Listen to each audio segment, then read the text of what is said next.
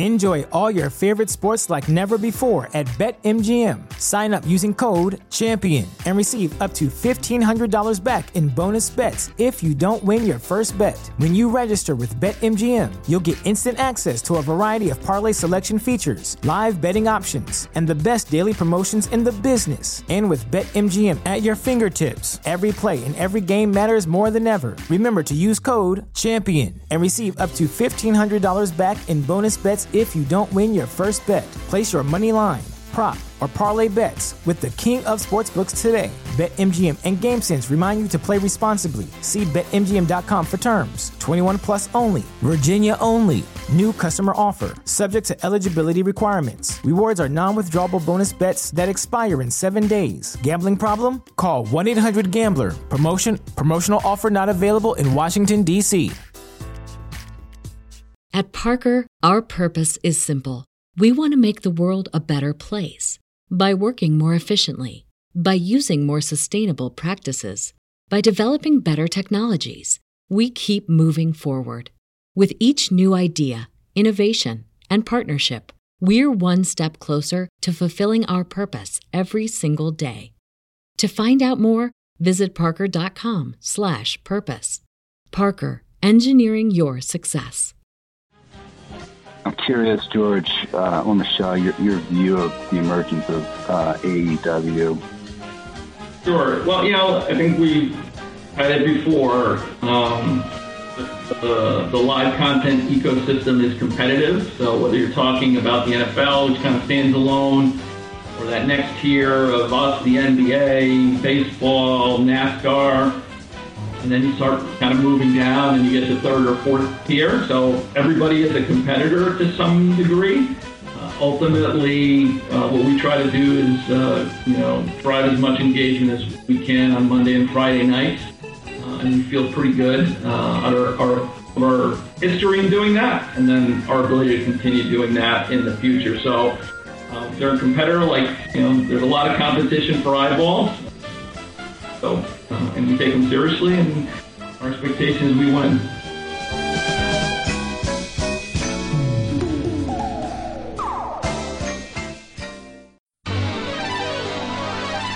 Hello, everybody, and welcome to another edition of WrestleNomics Radio.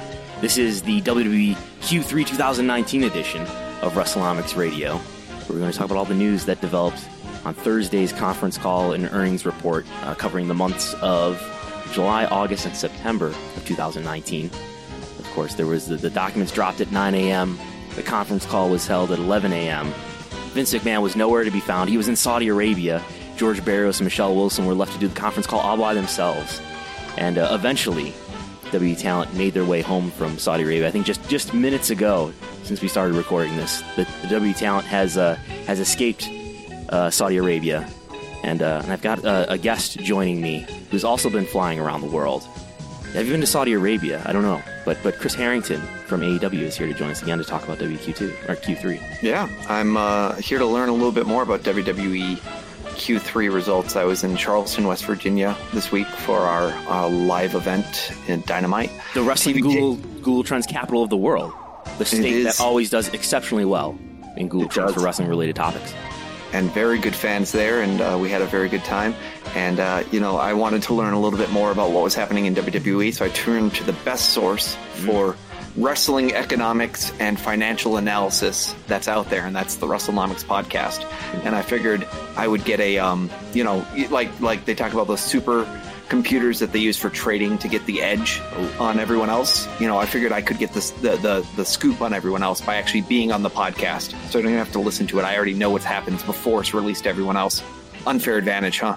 Yeah, this, the the future is is not just artificial intelligence, but organic intelligence right here. And uh, you uh, you even called me the other day to, uh, to a, a totally a totally uh, charitable, non-paid consultation from me about what, what just happened. Uh, on Thursday. I did. I did. I was flying, and I had to. I flew from Charleston to Atlanta to Minnesota, and which is good. You'd think I'd fly to Chicago, but uh, Chicago got like snowed out, which caused a lot of travel problems on our side. Uh, so it was nice to uh, instead go that way. And so I was sitting in the Atlanta airport, and I figured, hey, I got an hour to kill. Why not I call Brandon Howard Thurston the third? Yeah. Uh, the uh, the the man who just lost one of his purses, his winner's purse, Yeah, on uncharted territory you're referring to. Uh, I, I sacrificed my winner's purse so I could uh, kick Jay Freddy between the legs, but it was well worth it. Six and a half well, hours you, there, six and a half hours back. Well worth it, though. Well, I was going to say, I can I can find out if Mister Hager would like to um, work with you on a one-on-one basis, if that would help. A, that's a great idea. Well, we could we can talk about that offline. There we go. So, uh, W W E Q three, um, what was kind of a big takeaway for you as we saw this? I think for me, the biggest thing was probably seeing that stock reaction, um, good, bad, or indifferent. Uh, when the stock goes down as much as it did, you know that W W E can't be thrilled with that information. Yeah, the stock dropped fifteen percent. I think it maybe got, even got up to sixteen percent uh, on the day, on Thursday. Came back about one point five percent on Friday. So that's a lot of money uh, that, that W W E lost in market capital. Uh, W W E announced that they were changing their profit uh, projection. The adjusted EBITDA target moved from two hundred million dollars on the year to one hundred ninety to one hundred eighty million dollars on the year. And uh, as we were just talking about before we started recording, an enormous amount of that adjusted EBITDA, which again is a profit metric, is is expected to be reported in Q four. They said one hundred eight to one hundred nine million dollars in adjusted EBITDA for Q four. And why is this happening? Why did why did the stock drop? Why are the, the profit metrics being adjusted? W W E expected to have a MENA deal they talked about on this report, which is what, what does MENA stand for? MENA stands for Middle East, North Africa. So I think up until uh, April of this year, W W E had a T V deal in the Middle East region with a, a network called O S N. And uh, that, that deal expired in April, and they're looking for a deal to replace that one. George Barrios, who's the co-president of W W E, said he expected to have uh, that deal completed earlier in Q three, but it is not completed still. Also, the India T V deal, their number three T V deal overall, uh, has still not been completed, and that was projected uh, quite a bit earlier to have been done by the middle of this year. And so that's not, that's not done yet. In addition to those things, we got a number of metrics that we're probably going to dig into deeply. A number of metrics are are showing some negative decline there, so some some downward trends.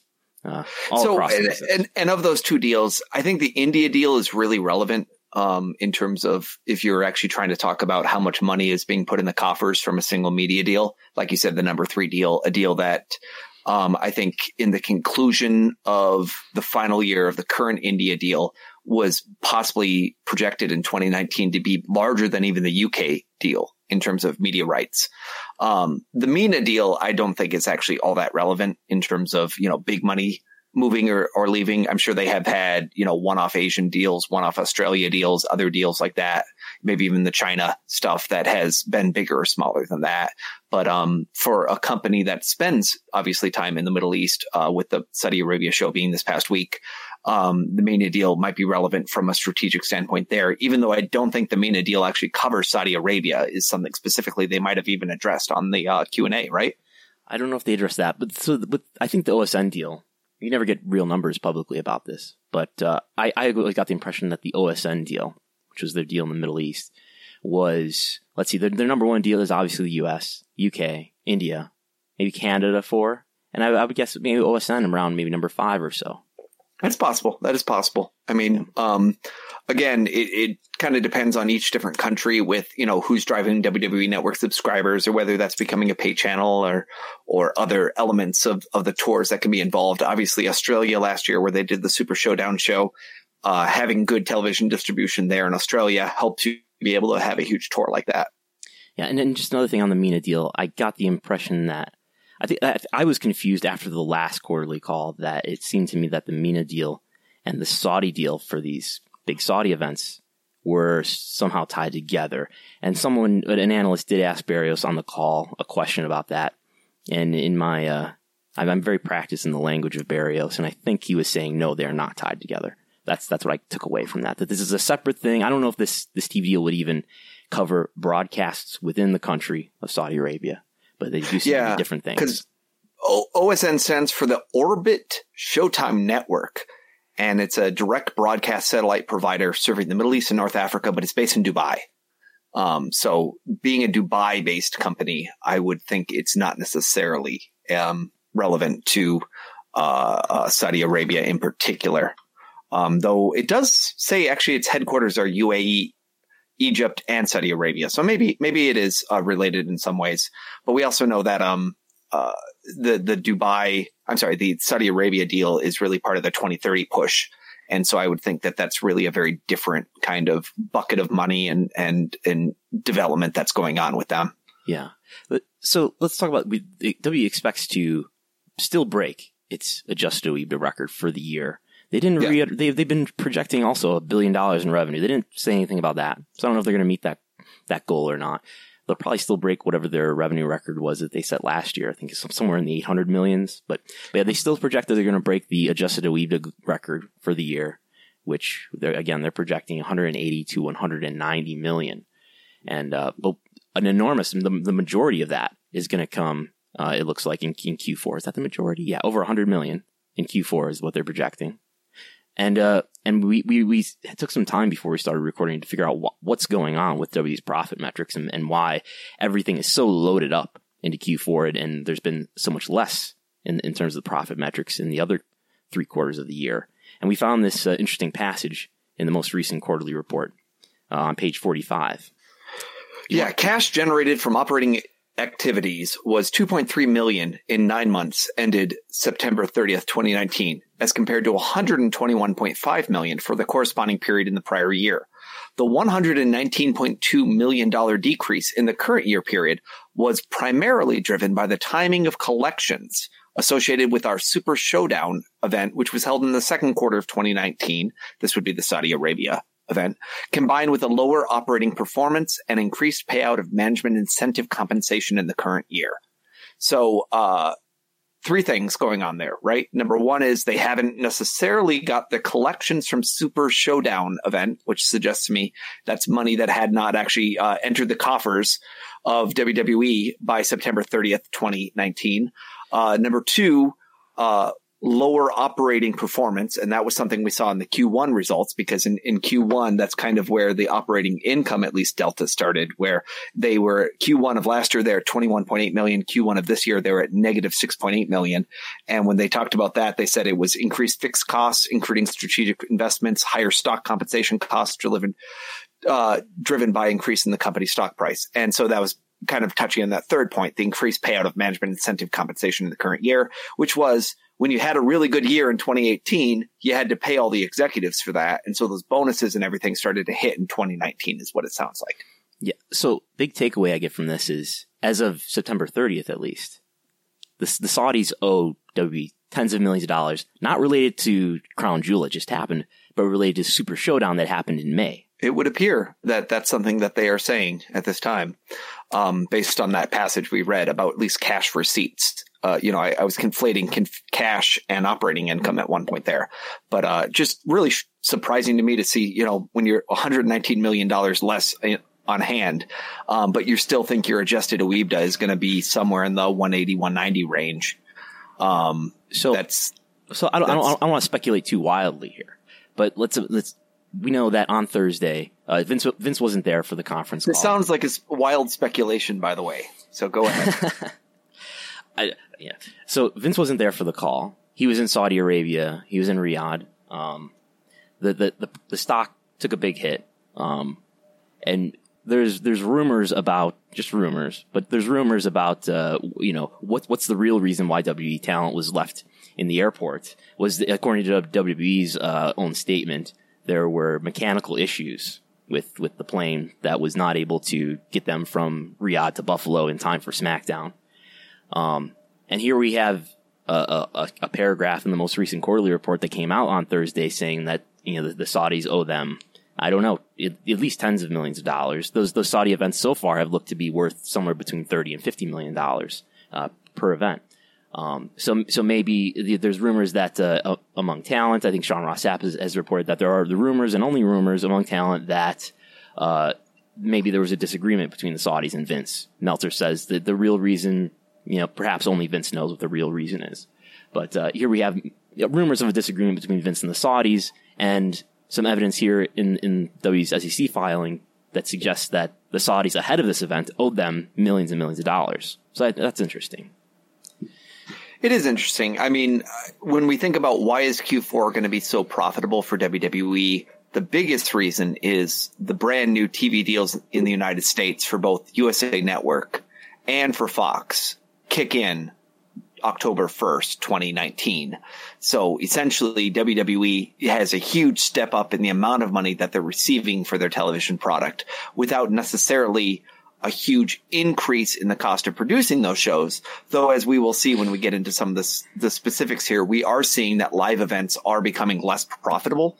Um, and exactly why that is would probably take a little bit more um, uh, vetting to say, is that because attendance is down? Is that because talent costs are up? Is it because production costs are up? Um, but all in all, what we're seeing is live events cost a lot to produce, not necessarily being profitable, but media segment is going to be hugely profitable. And I think you have a number in here that suggests that the adjusted EBITDA number for Q four is going to be somewhere in the one hundred eight million dollars range, right? Right. one hundred eight to one hundred nine. Yeah. And if we look at last year, um, adjusted EBITDA, um, for W W E, let me see if I can find it on the trending schedule anywhere. Uh, adjusted EBITDA for Q four of last year, it was seventy, uh, I'm sorry, sixty-four point four million. So we're talking about an increase of almost thirty-six million coming just from, from, uh, next, uh, quarter. So that'll be very interesting to kind of look at where that is. And primarily I would expect it to be driven in the media segment. You know, I wouldn't expect it to be coming anywhere in consumer products, for instance. And the corporate number I is, is hard always to kind of, um, pull apart because that involves everything from, you know, the extra, extra investment in staffing all the way through uh, other kind of strategic investments that they're making on a headcount level or on other kinds of um, management levels, leases and aircrafts and other things that they sometimes also throw in there. Yeah. So the stock price as of Friday's close of the market was fifty-five dollars and ninety-six cents. That's down to the levels of spring two thousand eighteen, just before Uh, I believe just before the T V deals were announced for, with uh, with Fox and N B C Universal. Which is funny because I, I saw on Seeking Alpha a article yesterday. Uh, I didn't get a chance to read it, but it was something about like W W E is is it? Let's see if I can find the uh, the exact title of it. Um, a, t- a tapped out growth story. There it is. That was it. A tapped out growth story from Boox Re- Research, B O O X. And I was just amused because it's kind of like, you know, we see all the time this endless kind of um, cycle of, of financial analysis around W W E. Either it is the hottest and best thing in the universe and it's going to shoot to one hundred dollars in a second, or it is it is dead and dying and is never going to rebound. And, you know, the, the biggest things for people to understand about W W E is just the monumental position they've been able to put themselves in with their incredible T V rights deals, in my opinion, where, you know, they have a really good leverage there because they have a structured, structured revenue source for the next many years that is pretty much guaranteed revenue. And, um, I imagine that's very, very, very valuable when you're trying to plan out your industry. And that's why it gives them the support and the, the comfort for them to start making other changes in the industry around their network and other kinds of uh, territories that they can develop and go into, because you, you can have essentially a better, you know, a profile that you, you can operate against. And more and more, you know, it, it's going to come from that media segment. And in that media segment, we also see that the deals like the Saudi Arabia deals get looped in there. So, you know, it's, it's a combination of both that improvement on T V rights and on, uh, you know, a ten year deal that, that delivers them a lot of money in theory when they pay, I guess. Um, but a, a ten year deal. And so all those sort of different things, I just think it's always funny because it's like the financial press is always kind of sprinting after whatever happened to the stock this week, not really reacting to what's really the fundamentals one way or the other.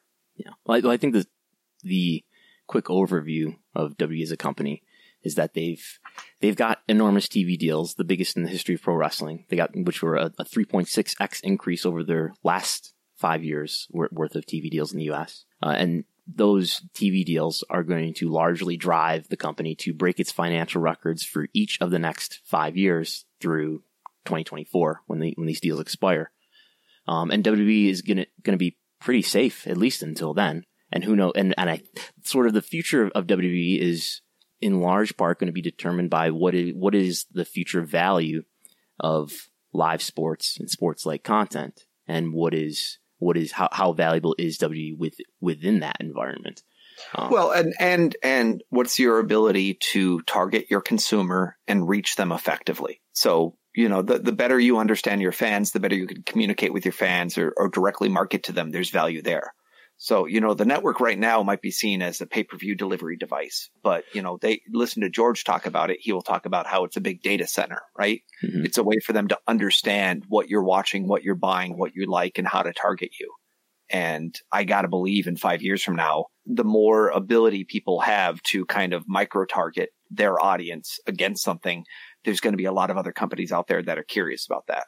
Yeah. So it's it's not just media. I, I just want to make the, the point that I, I don't think W W E is just this T V company. You know, they are doing other things. They're, make, they're making other moves. And there's value to those moves because there's other companies out there that are going to be very intrigued about how they can partner with them for those because of those moves. Yeah. At the same time, W W E has seen a lot of their metrics decline. So you want to get into this? I've, I've created a spreadsheet that compares each of the first nine months of the year for years two thousand fifteen through two thousand nineteen. And uh, I think I think you see a remarkable trend as the years get closer and closer to the present, where I've got I've got twenty-five of these metrics here, and we can maybe just go through a, a few of them. But uh, I've got twenty-five metrics, and by uh, you know, in two thousand fifteen, uh, six, the the difference between two thousand sixteen, or, sorry, the difference between two thousand fifteen and two thousand sixteen, uh, sixteen of them were were positive, seven of them were negative, and now here we are in two thousand nineteen, where if you compare it to the previous year, two thousand eighteen, five of them are positive, twenty-one of them are, are negative. Uh, does that make so, sense? So yeah, let, let's kind of make sure that people understand what, what are these metrics you're looking at, since, you know, you, you could be saying uh, number of matches John Cena wrestled could be a metric. And, and it uh, should be. That's obviously, that's obviously plummeted. You, but, you would uh, find great correlation in business success with the number of, of matches John Cena wrestles, I think. But uh, should I just rattle them all off? Well, let's uh, we'll we'll do them in like groups of three or something. So right. First, we have some revenue numbers. So the first one is is net income, operating income, and, and overall revenue. And uh, these numbers are all three down: fifty-eight point four million net income, dropping to seven point eight, sixty-one point one million operating income, dropping to sixteen point seven, and overall revenue sixty-five. I'm sorry, six hundred fifty-seven point seven million, dropping to six hundred thirty-seven point six million. Um, so uh, drops respectively of eighty-seven percent, seventy-three percent, and three percent. Um, it is worth mentioning uh, that for a this operating this overall net income number is just baffling. It's so low. Same with the overall uh, operating income number. Um, but the revenue number is obviously huge. You know, the the years prior to this, they hadn't broken six hundred million, and now they're your your both numbers are are north of six hundred million. But um, really interesting to see. This is certainly something where looking at the twelve-month numbers will be very interesting. And we know that there's been small changes, whether it's collections, whether it's uh, accounting practices with GAAP, whether it just has to do with how you're you're taking in certain accounts receivable. Um, but the twelve-month number next quarter will tell a big trend difference there. But uh, W W E seems to be it, indicating they, they think it's going to bounce back. But certainly those three revenue numbers are down. On the flip side, the core content rights number is up, one ninety-seven point six going up to two oh nine point three, because uh, they've always had these escalating deals. So short of t- changes in timing when it comes to something like Total Bellas or international T V deals that don't get renewed, or um, number of episodes that can air in a quarter, right? So every now and then there'll be one extra episode or one less episode. Uh, you expect that number to pretty much be going always up. But uh, for those revenue numbers, uh, mostly down with the exception of of total rights uh, from the core content rights, which is what we understand is basically Raw, SmackDown, T V rights is another way of kind of putting that. Yeah, and I, I think it's remarkable that you see from two thousand fifteen, you know, revenue, net income, and operating income, they grow from year to year until this year. Or even revenue is down three percent. So I know we, yeah. maybe there's some weird accounting stuff happening that's going to get resolved With, with, with the last quarter, but you still got revenue that's down three percent from last year through the, through these first nine months of the year. Yeah, I think for me personally, um, I would like to focus a little bit more on kind of what are the underlying metrics around, you know, specific parts of the company. Um, because I think revenue is, it's, you're sloshing together everything, right? You're sloshing together whether or not the Saudi money got paid at, with the, how many t-shirts did you sell? So let's go into maybe some of the more um, minuscule metrics that we can then kind of say what's happening from thing to thing. Mm-hmm. So average uh, network subscribers worldwide uh, grew every year. until this year, down five percent from the first nine months of last year. And what, what do you think is going on there? I, I have I have my own little theory, and I'm kind of curious to hear yours. Why do you think that network subscribers has basically plateaued and dropped? Because I think I've I've seen some people tweet at me, well, maybe, you know, there's so many more streaming options out there, and you, everybody's, you know, Disney's going to launch a streaming service, and uh, Amazon Prime has become more popular. I, I think, though, that ultimately it's the biggest reason of all is just the uh, the quality of the content and whether or not people want to see it, and whether or not the W W E has created new stars in place of John Cena, who's more absent this year than ever. Uh, W W E hasn't created content that people want to pay to see. I, I, I wonder, when was the relaunch kind of completed? So in January is when they they signed with Endeavor to replace BAM Tech. Uh, it was it was like the they day relaunched it in August of twenty nineteen, right before SummerSlam. The, the the network relaunch was like the day before the last call in July. Yeah, yeah. So my my thought is perhaps when the network kind of relaunched, that forced you in, well, at least for me, a lot of people maybe to have to log in again. And when you had to actually go and reset your password and log in, I think that friction might have caused some people to kind of spend some time rethinking about whether or not it was worth it for them to do it, to to pay for the service. And that might have caused some some amount of friction. I also think it is the um, I, the launch of other streaming competitors. We are seeing, you know, w- we continue to see, you know, U S A Network lost two million uh, houses between this year and last year. It's ninety million down to eighty eight million. You know, there, there are changes happening. And when you see that happening, I, I do think that it part, part of that is driven by competitiveness in the streaming territory, where oh, increasingly, I'm guessing it's, you know, the Hulus and the Amazon Primes and the Netflix of the world that are not only gobbling up some of the competitors, but at the same time, um, we're seeing, you know, like you said, the Disney Pluses or the H B O Go's or the other kind of places that are, are launching here that are fighting for your dollar, whether it's E S P N Plus or DAZN or whatever. You know, that's going to be a real challenge to uh, W W E Network to make sure that they're staying relevant. At the same time, one point six million subscribers is a very healthy number for a service. And obviously, um, it, the the goal there was probably to maintain and then try to see if maybe it's going to can grow from there. Yet Netflix is still growing somehow. Um, didn't didn't Netflix actually have like their first quarter where they were no longer growing domestically or something recently? Uh, maybe I'll I'll find a minute to look, but. But I think, uh, you know, this is sort of along the lines of what Barrios will say about how we everyone is competition. Our our competition is the N F L, and it's Netflix, and it's Sleep, and it's and it's uh, what's that video game called? oh oh oh, Fortnite. Fortnite. Fortnite. Um, yes, uh, but uh, Netflix growth is majorly driven over the last two quarters international. Yeah. It, it was it was actually almost negative in Q two. Uh, they, they actually lost domestic subscribers in Q two. They gained they? slightly in Q three, according to Business Insider Intelligence. Um, but that was, of course, a, a big, you know, interesting story there. And they were just basically saying Disney Plus, H B O Max, Peacock. Um, those are all things that are beginning to kind of dent, you know, Netflix growth domestically, okay. uh, is the interest in those things, at least. So Netflix domestically has had a quarter where it was down from the same quarter of the previous year. That's my understanding. Or um, or the same, uh, the prior. I think Netflix doesn't view their net additions well, they don't, uh, yeah, year yeah. over year, but I think they, they do quarter over quarter. Yeah, yeah. Because they don't view themselves so much as a cyclical. Right, right. Because they don't have a WrestleMania. Service. Yeah, yeah. That makes sense. Yeah.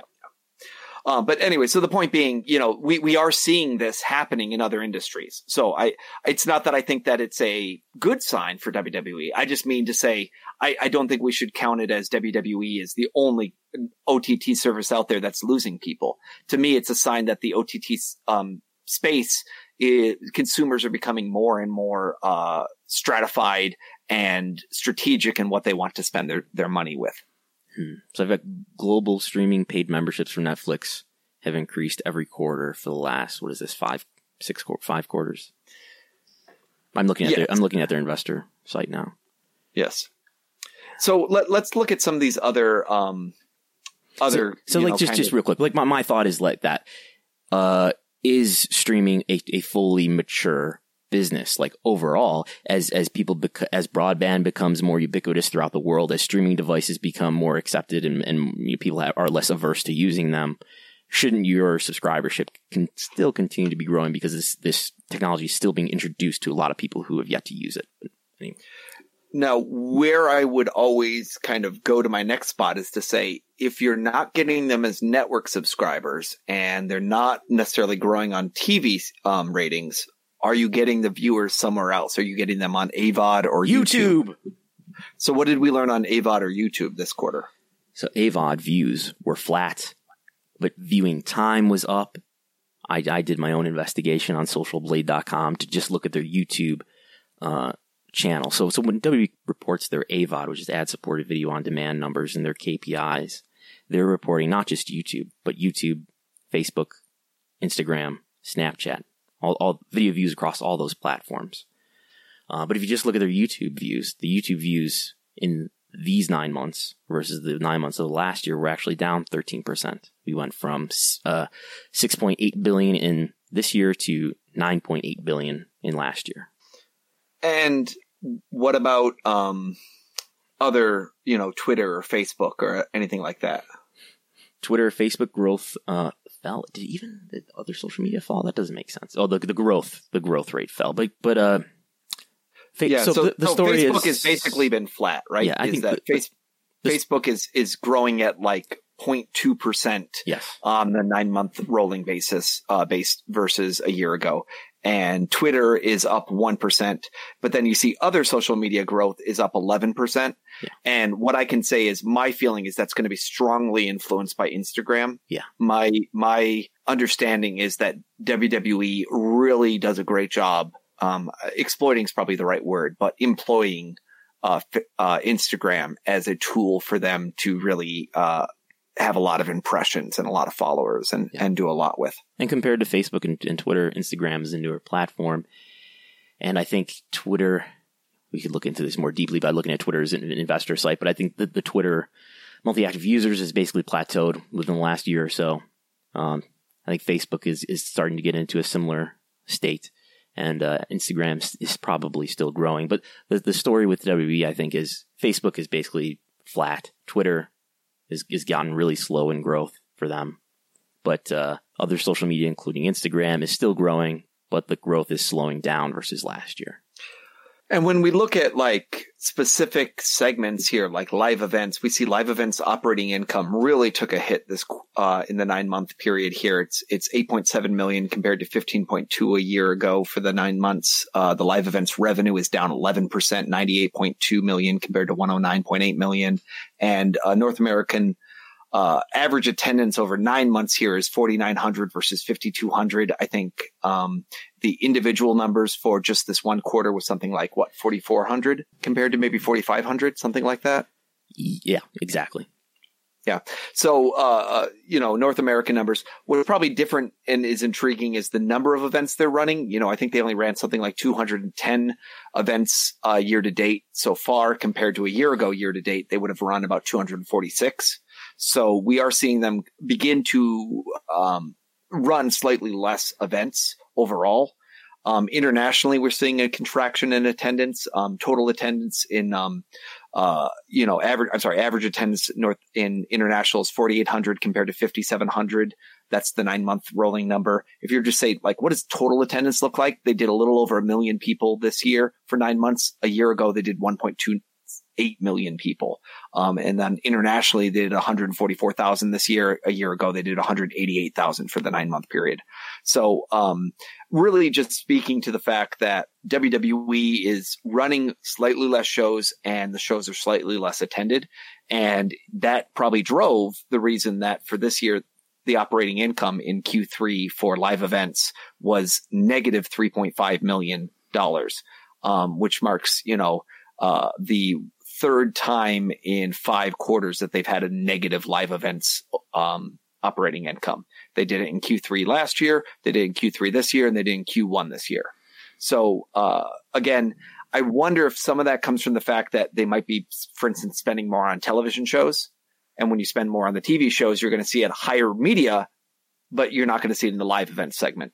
Um, it could also be that the drop in attendance is hurting them. And I'm sure that they have run some house shows that are unprofitable um, just based on the amount of um, infrastructure that goes into that. And since, you know, overall that their live events number is negative, that would seem to me to imply that you're running shows that are not profitable. Um, but that, again, they always have those choices around, you know, where, where they're marketing and what they're doing. And when you look at things like average ticket price, um, you know, I know you have some numbers in here about how the average ticket price for North America is up six percent over the nine month period to fifty-six sixty-four mm-hmm. compared to fifty-three sixty-eight. Uh, I, the one thing I would say about that is whenever you are seeing a contraction in your attendance, if you're running similar sized arenas, that means a higher proportion of your, your fans are probably going to be the ringside people. And that's going to be the higher value seats.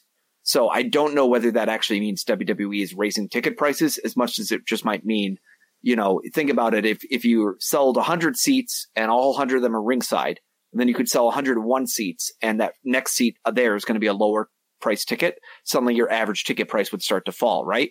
So as soon as you contract back into more and more people being ringside or closer to the ring, the more the, the ticket price is going to appear higher.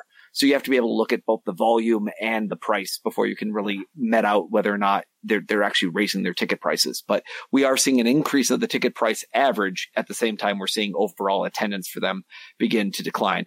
On the flip side, international, it's sixty-five eighteen versus ninety-three eighteen. Um, international ticket price is always really hard to completely met out because A, you have, you know, if you had the big Australia tour last year, but then this year you're going to Saudi Arabia, or if you have um, a currency exchange, or if you decide to run shows in Japan one time and then you don't the next year, or Mexico, or or where you go in the U K, it's a little bit harder unless you start breaking it down kind of country by country. Yeah, and I, I when we talk about average ticket price, my understanding is that that's not just the average of all tickets that are put on sale, but it's the average of all the tickets that are sold. So basically exactly, just, exactly. just revenue divided by paid attendance. Yeah. Um, but I think it's interesting if you look at the last nine months or the, the first nine months of two thousand nineteen, it's eight point seven million dollars in operating income. Last quarter, Q two, which contains WrestleMania, had twelve point four million dollars. So without that quarter, the, this is a, a live events division that's losing money overall. And I'd be curious if you could uh, just take out WrestleMania, the single event, uh, maybe this division doesn't make any money at all. Maybe it's all in the neg- in the negative because I could see the live event WrestleMania being worth eight point seven million dollars in operating income. But again, you, you, in a certain sense, you have to think about it as a combination in my mind of both the live event and media because, you know, the T V show might lose money because you have to spend so much to produce that T V show. But when you add in how much you'd make for media, it might be a profitable endeavor. Um, just because we're, we're reaching, you know, we're asking for more and more, you know, those big L E D boards don't, aren't the cheapest things in the world. Sure. But so how about those non-media events, as they call them in, in W W E corporate speak, the, the house shows? I've, I've argued I, before we, the W W E, if they're losing this much money or they're losing money on live events overall, the non-media events, the, the events that don't produce any W W E network content or T V content, maybe you should run fewer of them. Maybe you would, it, you know, you would not be able to sell as much venue merchandise, which we'll probably talk about in a minute. And uh, maybe you would miss out on, maybe there's some value in going to a town and promoting W W E and having people go, a few thousand people go to a W W E event for a day. Maybe that has some value in it. But I think all of those things, all, all that value that would be lost is probably worth it compared to the value that you would gain in terms of the, uh, the improved physical health of your workers and the morale that it would that would give them by giving them a few more days off. What, one of the things that people talk about, I think Meltzer talks about it when people talk about A E W, is that they've got they've only got to wrestle once a week, whereas W W E wrestlers have to wrestle maybe four times a week. You know, I would always say that W W E has a lot of people on their roster, and so when you have a lot of people on your roster, that gives you the ability to tour a lot. And if they cut out a lot of live events, it would be very interesting to see whether they continue to employ as many people on their roster. I, I just think it's something that uh, there's a lot of stuff here that we don't know, and we don't know what's being accounted where. But I think you've, you've, there should be like a, a serious thought about whether or not in two thousand nineteen house shows are still relevant. I understand how they were they were more relevant in a previous era where, you know, people didn't know what was happening on house show A versus what was happening on on the next night.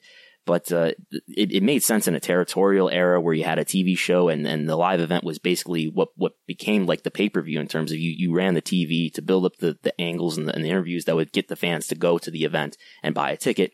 And that's sort of been at least partially replaced by the W W E Network and by pay-per-view over, over the last, you know, thirty years or so, so that the, the house show becomes less relevant to the point where I think we need to consider, at least in W W E's case, whether it's even worth it to be running at least as many house shows as they do.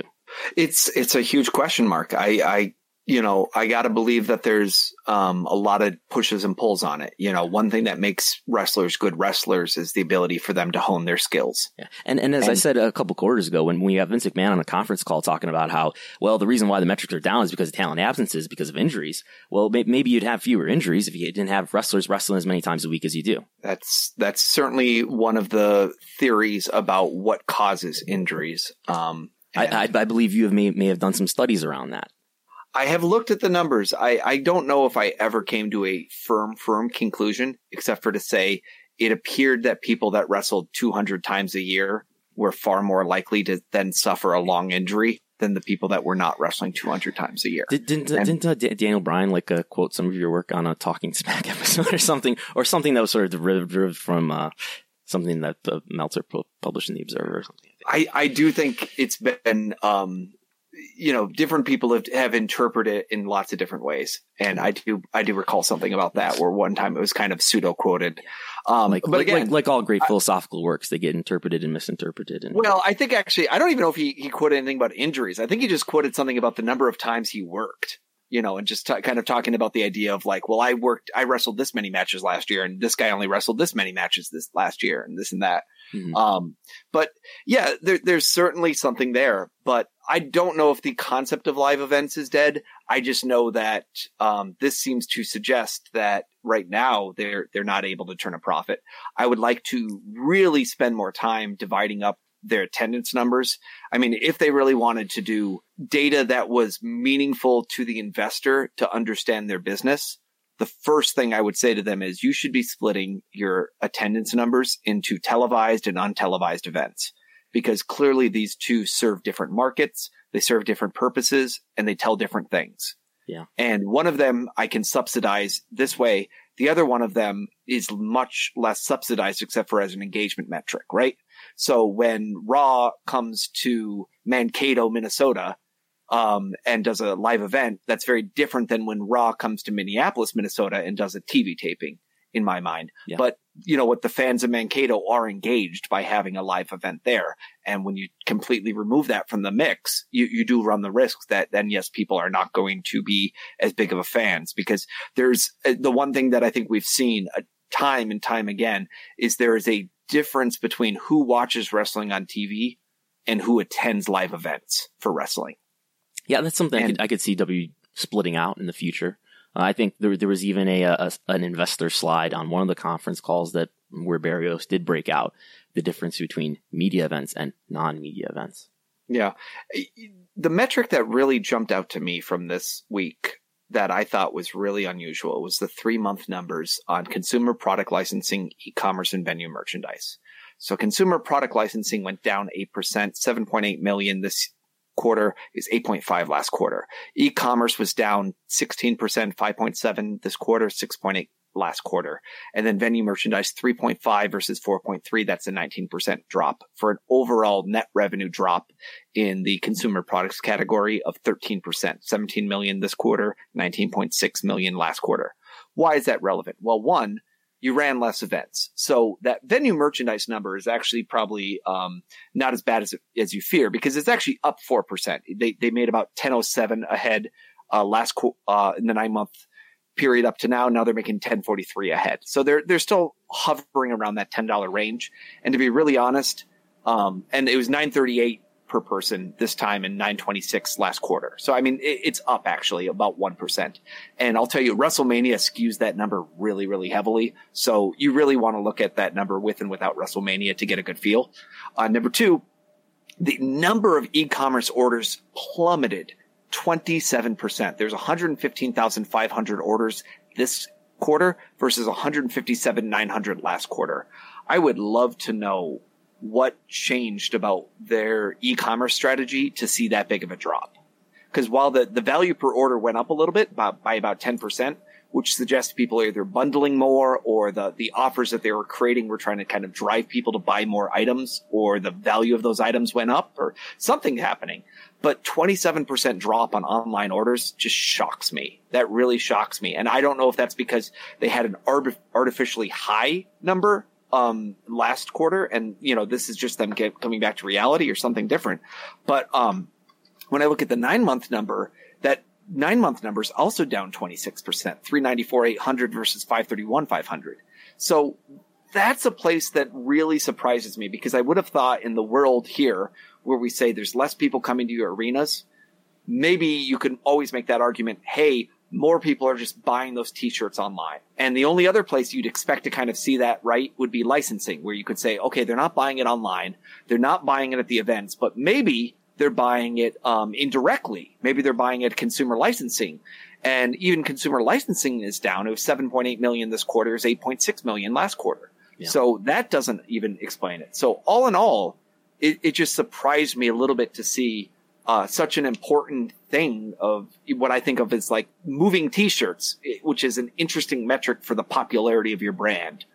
Even if it's not the only metric, it's an interesting one.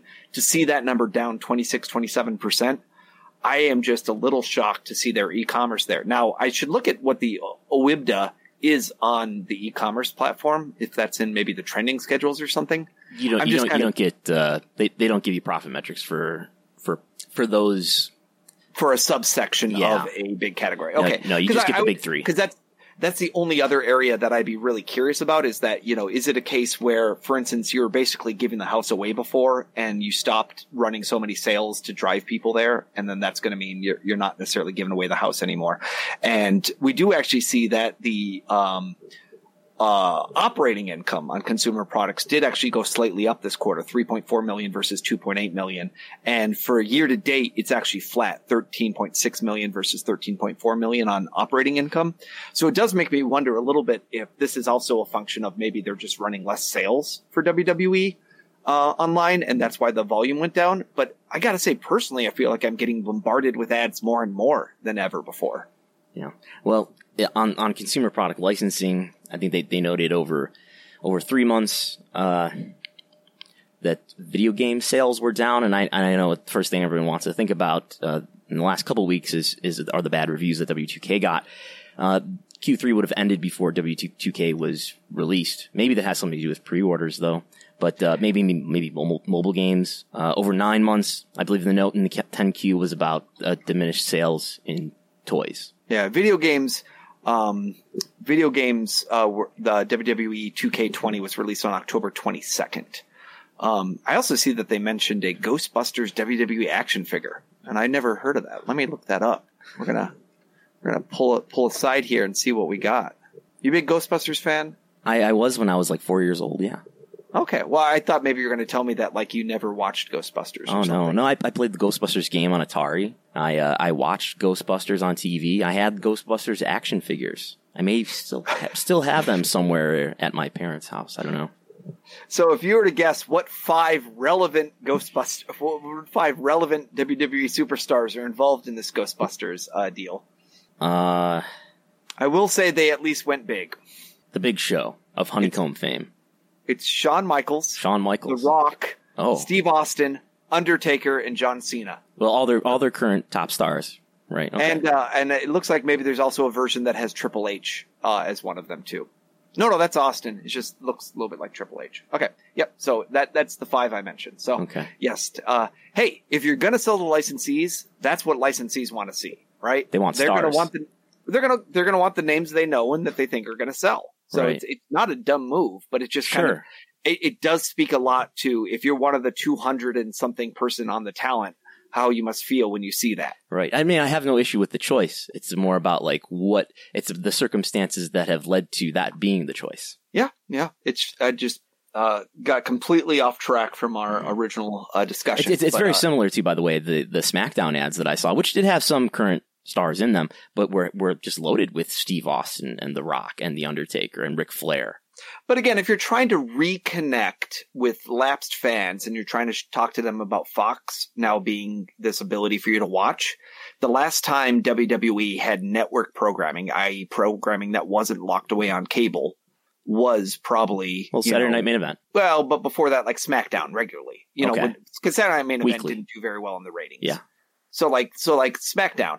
And those were people that were around at that era of SmackDown, even if it was the tail end. You know, yes, a lot of them were gone, but but in the earlier parts, you know, when SmackDown was hot, yeah, you you, you got to sell with the you got to sell with the assets that are going to keep the eyeballs glued. That's for sure. Uh, talk to me a little bit about what happened on the Q and A. Uh, what what did we learn? Who was there? Who answers? And uh, was it just the same two analysts asking questions over and over again? This was a long Q and A. I wonder if it was to, to compensate for a lack of Vince McMahon on the call, but there were fourteen analysts who asked questions. I believe this ran about, about fifty minutes, five zero minutes. Um, we, we got some new pillars. Are you, are you aware of what the new Barrios pillars are?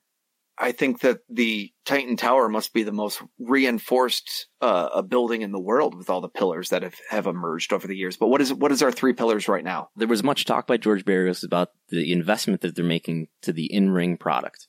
That, that's code for wrestling. But the, the investment that they've made to the in-ring product, Barrios said, we've also accelerated investments to support the creation of our core in-ring content while reducing or delaying other expenses to lessen the impact of that spending. So that makes it sound like, okay, they're they're spending less in some areas, but they're spending more in some other in, in the area related to in-ring content, which he said there are three pillars involved in, in this in creating this in-ring content. Number one, storytelling. In some areas that was called booking. Number two, talent, which which involves recruitment, development, and retention of that talent. And number three, the production elements that go along with producing the in-ring content.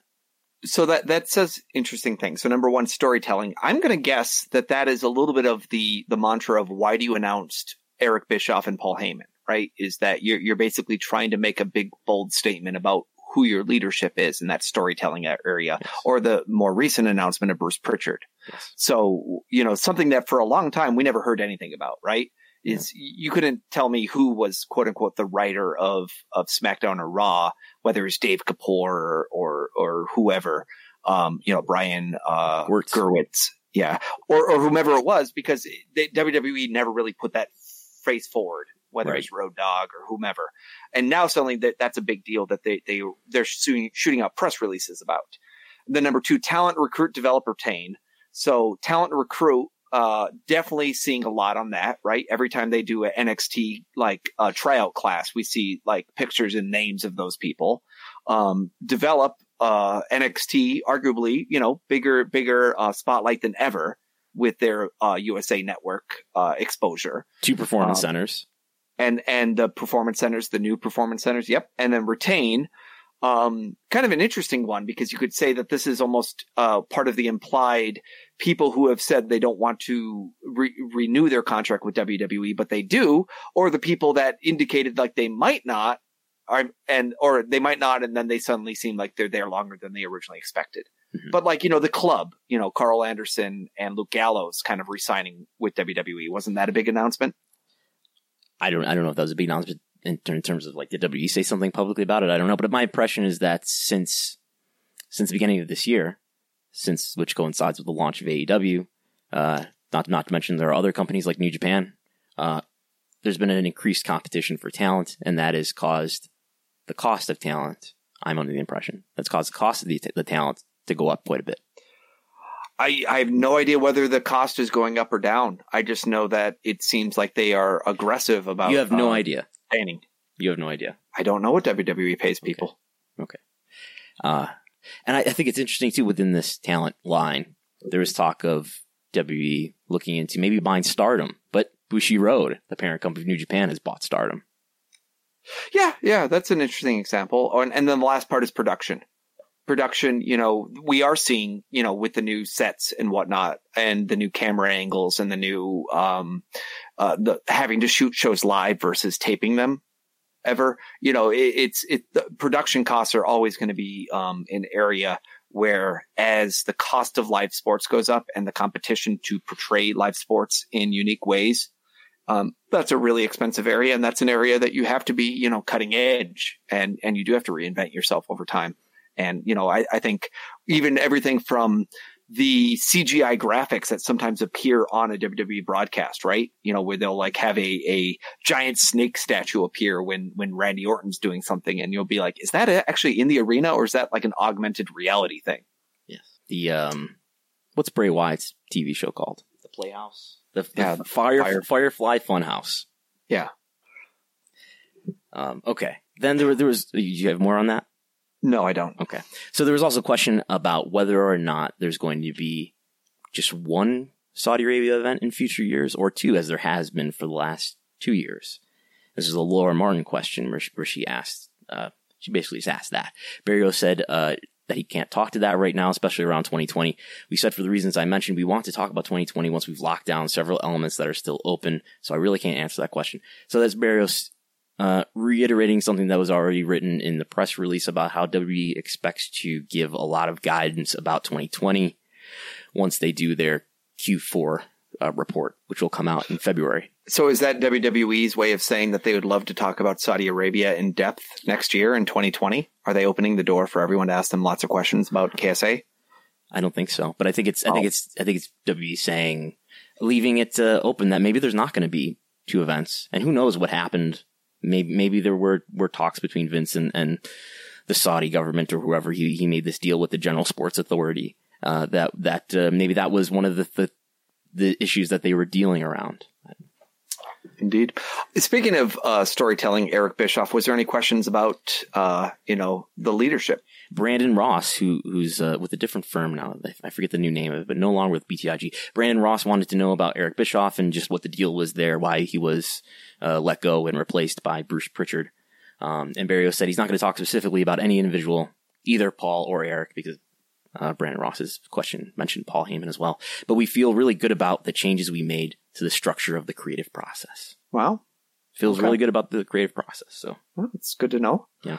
Um, it, it was, you know, it, I think it was just intriguing when, when you're seeing press releases like about Bruce Prichard and whatnot. Just again, I, I think understanding, I, I say it all the time, but the more you understand, um, the business priorities of the presidents of W W E, Barrios and Michelle, the easier I think it is to interpret some of the information of how they share. So in this case, like understanding that storytelling to them is a big deal, then suddenly it makes more sense about why you're suddenly going to make a announcement about how Bruce Prichard is an E V P, right? Mm-hmm. And if you don't understand that, then you're going to say, huh, why is this going on? So when on October fifteenth, when he was named the executive director of SmackDown, um, you know, it was it was very interesting here. And uh, they mentioned he has an extensive background in character development and creative storytelling. Bruce Prichard does. Yes, yes, that was that was the um, the way they put it. So just intriguing, intriguing situations for sure. Um, what other questions have people kind of come to you with to say, hey, Brandon Howard? Well, there was there, there was one more interesting question on the conference call about. OK, um, I believe it's Mike Hickey from is that Benchmark? Mike Hickey. Anyway, he asked about the emergence of A E W, if if uh, Barrios had any any thoughts on that and the impact of the business. And uh, Barrios went into his line about, well, everyone's competition. There's there's this tier where N F L is sort of on its own, and then there's this next tier where, where we live in, in the N B A and ba- and baseball and NASCAR. You know, everybody's a competitor to some degree, and we tried to drive, drive as much engagement as we can on Monday and Friday nights, notably leaving out Wednesday night. And uh, there's a lot of competition for eyeballs, but we take them seriously, he says. Our expectation is we win. And what was what was the W W E announcement, um, you know, after the first week of ratings where they talked about, remember, they put out their announcement about, uh, let's see if I can find it. Just when they had the quote right after the first week, you know, they, they specific. Yeah. Well, no, no. This first week of N X T versus A E W, they had kind of their. I heard something about that, but I didn't see it. Oh, they, they just released something where they said it very clearly, like, congratulations, mm. welcome, welcome to the dance, something like that. I can't remember now, but I just thought it was in, intriguing, you know, that, that, you know, that was one of the first times that we saw them kind of preemptively react. But um, yeah. I, I think it's going to be a question that, you know, it, it's always fascinating to me when people, analysts discover that there's other wrestling companies out there, mm-hmm. you know, like as if Ring of Honor, T N A, New Japan, and lots of other M L W Um, lots of other companies haven't existed in the past. And uh, it's it's intriguing to see how long their focus on those things is, whether it's short or long. So it'll, it will be something that to just to watch, I think, going forward here, just to see, you know, what's the narrative. And part of that narrative is certainly created by the wrestling media itself. You know, yeah. in, the click, in the clickbait world, there's this desire to make things into wars, and there's a desire to make things into information that can be immediately digested into a winner and a loser. Yes. You're, you're being very nice as usual. But I, th- I think this situation with A E W is very different from all the other companies that have come uh, in the last twenty, twenty-five years or so, even T N A at, at its peak. Um, sure, T N A was on Spike, and that was in a lot of homes. Um, but unlike uh, A E W, T N A did, didn't demonstrate uh, such an ability to sell tickets to events and to sell out major venues as A E W has. Um, what else has been there? Not nobody really in, in the U S. I mean, New Japan has uh, has done some some impressive houses, uh, but New Japan is not. Uh, they're not based here. They're based in Japan. They're only ever going to run a minority of events in the U S in all likelihood, although they just they just did roll out the New Japan U S A brand, so who knows what will happen. But, New uh, Japan of America. Is that what it's called? I um, believe, I, I think it's something like that. New Japan Pro Wrestling of America. And you, you do have to think that that would be a competition for their N X T brand in terms of fans, interest, and markets, and yeah. building size. Yeah. And uh, I guess another difference between A E W and, say, T N A is, is, is the backing. The backing uh, for A E W is a bit more serious than uh, than the Carter family. Anything to add to that? Just that, you know, partnerships are important. So, you know, seeing Turner, Warner Media um, involvement with A E W is also very relevant uh, because it's a, a very big company and has a very big backbone. Yeah. Ted Turner is after them again. Um, there, there was another, just a follow-up question about, Barrios didn't really give an answer to it, but the question was whether A E W is challenging the normal expense that W W E expects to be put on talent, whether there's any challenge that A E W is putting on their engagement metrics. Uh, Chris Jericho was named specifically as someone that, that uh, W W E lost. You could also, he wasn't mentioned, but you could also add Dean Ambrose slash John Moxley to that list. And uh, Barrios' response to this was basically just to go through his talking points about how they're investing in uh, in those three core elements, those three pillars of talent to attract, develop, and retain. So do you think A E W's three pillars are like blood, guts, and... things of that nature. Probably things of that nature, yes. Um, yeah, I, I, I would have to ask the A E W C, CFO. I I don't know if A E W has a C F O. No. Yeah. Maybe they're vice president of business and strategy then. That's a good question. Yeah.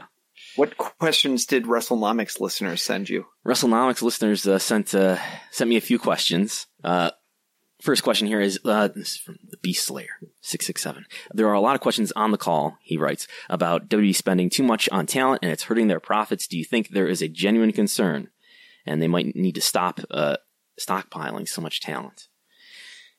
Um, I think it's a, it's an expense that W W E can afford.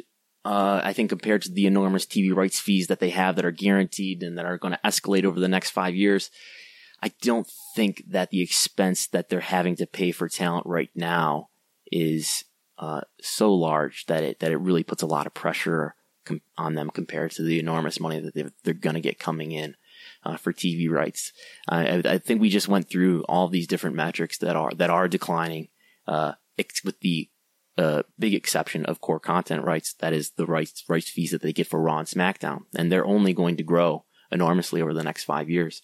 Um, and I don't think the expense of talent, I don't have any real numbers, but I don't get the impression that the expense of talent is coming close to really causing a problem for them. I think there's other second order challenges that things create, which can be good or bad. So this last week, the big deal was they couldn't have so many people come back for SmackDown, right? So what did W W E do to react to that? N X T they came out. Yeah, N X T came in. So they were able to say, hey, uh, and, and vice versa, what did they do to N X T when the ratings began to uh, flag? Are, are pulled, you, a, go ahead. pulled a couple stars from, from the other brands, right? Like Finn Balor coming mm-hmm. back to N X T. Right. I don't know if that was a reactive decision, but but yes. But my point being, you do get the ability with a large talent pool to shift when when you're dealt difficult hands in in other ways that you might not have been able to do normally. So there is, you know, having a lot of talent can also have positive effects that you can, you know, react to things in different ways. What I would worry about is a class size argument. If you have a ton of people down in the P C and you're at a point here where it's very hard to really get the attention or the growth or the, you know, ability to stand out, is that infrastructure built in such a way that you can continue to recruit people there and you can continue to get people to develop in a meaningful way? Yeah. You know, is, is there a challenge at a certain point where you're just losing people in the mix? Yeah, this this, um, this brings to mind something Barrios did, did say when I said he danced around the question. He did bring up the fact that, well, we, we think people will pick W W E because we have the biggest platform by an order of magnitude or two orders of magnitude than anybody else. And he did did say wrestling companies. Yeah. And, and, you know, let's, let's be honest, in terms of, uh, major market media shows, they have more major market media shows than anybody else. They have Raw, they have SmackDown, and they have U S A all appearing on major cable networks as first run programming. You know, everyone else has one show at most. Yeah. So it, you know, they, they are much, much bigger, and they're running hundreds of shows, you know, it, and that's not even including all the N X T shows that they're running. Um, you know, each year. And, and so they, they do have the ability to do that. Is there a genuine concern? Um, you know, the only thing that I would, only thing I would ever wonder is, with all the lawsuits that have ever happened, you know, a lot of things that they come up with is they say the statute of limitations has run out and we can't even evaluate your claim because the statute of limitations has run out. I wonder if you have that many people and they become that disgruntled, is that going to change? Or maybe someone starts a union or questions the uh, class action lawsuit over the independent contractor employee issue. Next question. Similar question, question yes. from is, is, is, someone. We, was, we can read through the, it and uh, we read through it and see if this, we've already answered this. But what, what does W W E talent roster payroll look like? And has it increased in proportion to T V rights increase? Uh, it's an interesting piece as it relates to the profitability and margins on T V deals that have had that had to have changed thanks to increase in competition for talent this year. So in other words, did getting more T V money equal more money for the wrestlers themselves? Probably not directly. Did uh, competition in the wrestling space mean that some deals might have improved for some people? Uh, hard to say, but uh, that that's certainly been reported by others. Yeah, and uh, others have reported that the talent uh, in N X T, who are now appearing not just on the W Network, but on U S A Network, have not gotten pay increases that uh, maybe they expected. Uh, M J from N J, who asked that question, also asks, we know the stock took a massive hit. How did this Q's negative trend stack up uh, to past quarters, pre-T V deals, and where was the stock at that level? How do we quantify the magnitude of U S T V rights increases in terms of stock price and market cap of company? That's an interesting question. I mean, part of it is to say that the W W E stock never really shot above twenty dollars a share for years and years and years and years. So, you know, the fact that they're at fifty-five dollars now is just totally different world. So um, it, it's hard for me to kind of even conceptualize, you know, kind of some of that question. Um, arguably, the market cap thing is intriguing from the standpoint of, uh, let's see here. So, yeah, W W E stock for years and years, it, it when it's first launched was maybe around twenty-four dollars a share. Then it was hovering between ten and twenty. Then it was under ten for a while, shot up to, you know, near twenty. And then it was that whole W W E uh, rights uh, climb and decline. So in, in mid twenty fourteen, which was the last kind of big deal making time where they shot as high as thirty-one dollars by in middle of March. And then by the end of May, it was already down in that, that, you know, twelve dollars range. So um, it's just at fifty-five dollars, we're already still in a different stratosphere to where it was in terms of the market cap of the company. For years and years, the market cap of the company was not that impressive. Now the market cap of the company has, you know, really entered that billions of dollars range, uh, partially because of the new T V rights deals. Yeah. Um, and, and I don't know if I'm really answering his yeah, questions, but those, I, those were just things to think about. And I would think about, well, the stock price, even before the T V deals were announced, it, it was...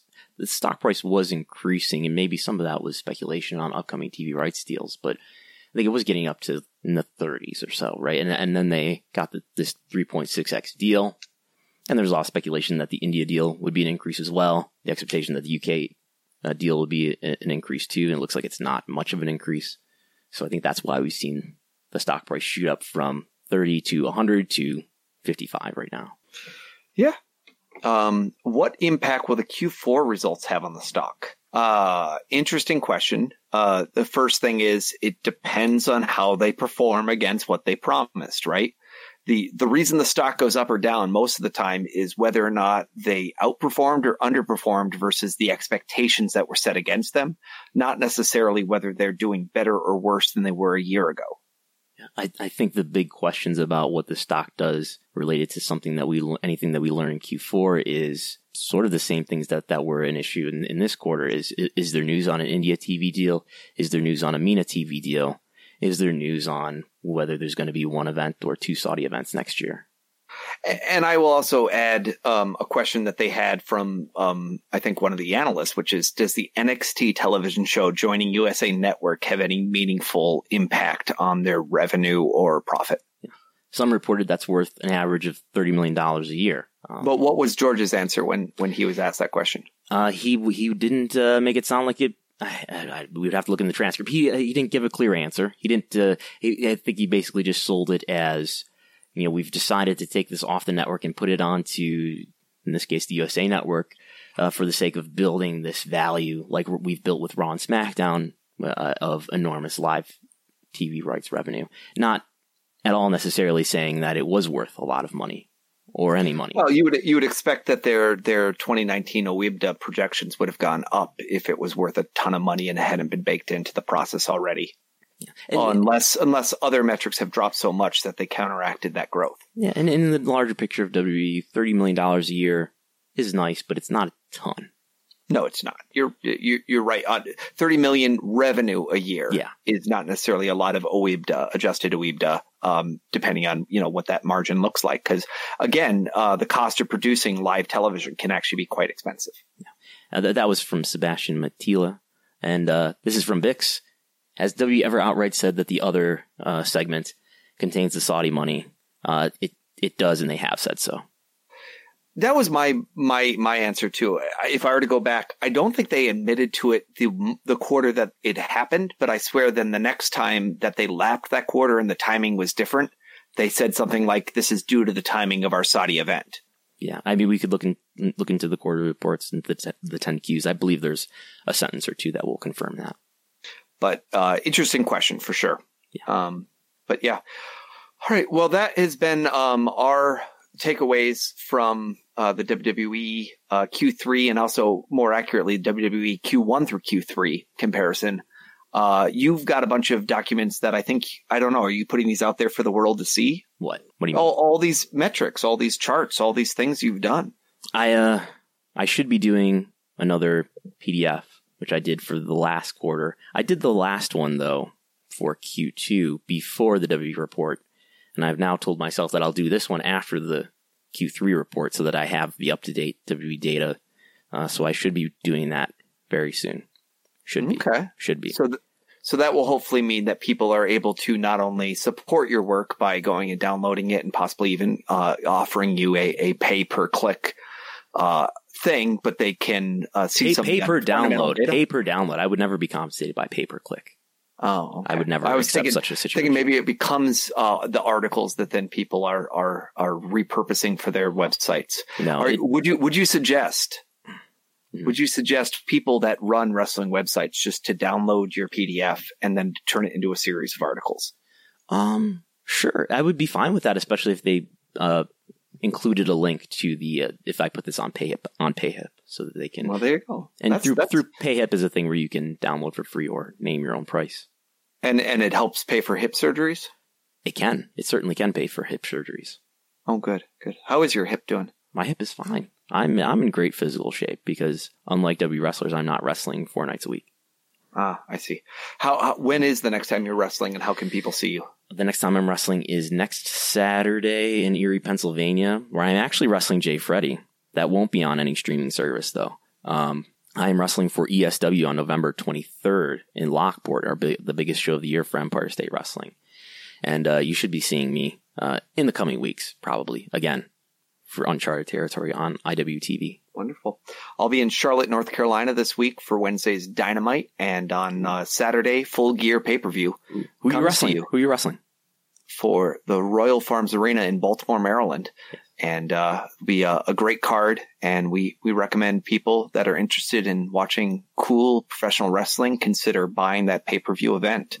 I'm not going to give the whole plug just to, to, to make it not seem like a paid endorsement or anything like that. But I'm, I'm sure if you just Google Full Gear A E W, you can find out more information. And if you want to meet Mookie, just look for the flat cap. Right? You know, I have there, there was there was great panic yeah, on the internet when I said I had lost my hat. And I was able to find it, but not everyone saw that it was found. And so there was great concern at one point. But no, I will have the hat. I do wear the hat. I have been stopped at every event I've gone to where someone has recognized me. And uh, did the did police officers in Florida have to recover it for you? No, no, I had lost it in Minnesota, actually. I just misplaced it in my house. I found it. I uh, uh, returned it. And I do wear the, the hat whenever I go to the events. And uh, last week, I took the hat off. Um, after the event, when I came down to the bar, and my coworkers literally did not even recognize me. True oh story. Will those yeah. will those hats be available at A E W merchandise stands in the future?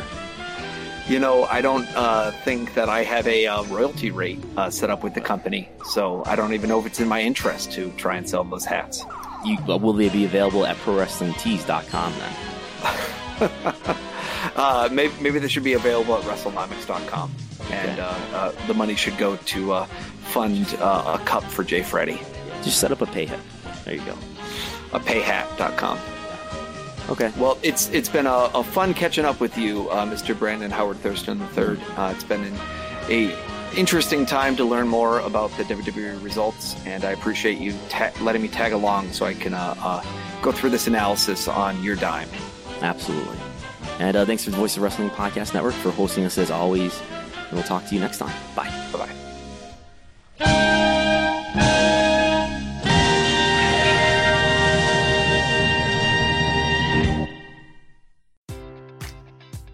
Enjoy all your favorite sports like never before at BetMGM. Sign up using code CHAMPION and receive up to fifteen hundred dollars back in bonus bets if you don't win your first bet. When you register with BetMGM, you'll get instant access to a variety of parlay selection features, live betting options, and the best daily promotions in the business. And with BetMGM at your fingertips, every play and every game matters more than ever. Remember to use code CHAMPION and receive up to fifteen hundred dollars back in bonus bets if you don't win your first bet. Place your money line, prop, or parlay bets with the king of sportsbooks today. BetMGM and GameSense remind you to play responsibly. See bet M G M dot com for terms. twenty-one plus only. Virginia only. New customer offer. Subject to eligibility requirements. Rewards are non-withdrawable bonus bets that expire in seven days. Gambling problem? Call one eight hundred gambler. Promotion. Promotional offer not available in Washington, D C At Parker, our purpose is simple. We want to make the world a better place. By working more efficiently, by using more sustainable practices, by developing better technologies, we keep moving forward. With each new idea, innovation, and partnership, we're one step closer to fulfilling our purpose every single day. To find out more, visit parker dot com slash purpose. Parker, engineering your success.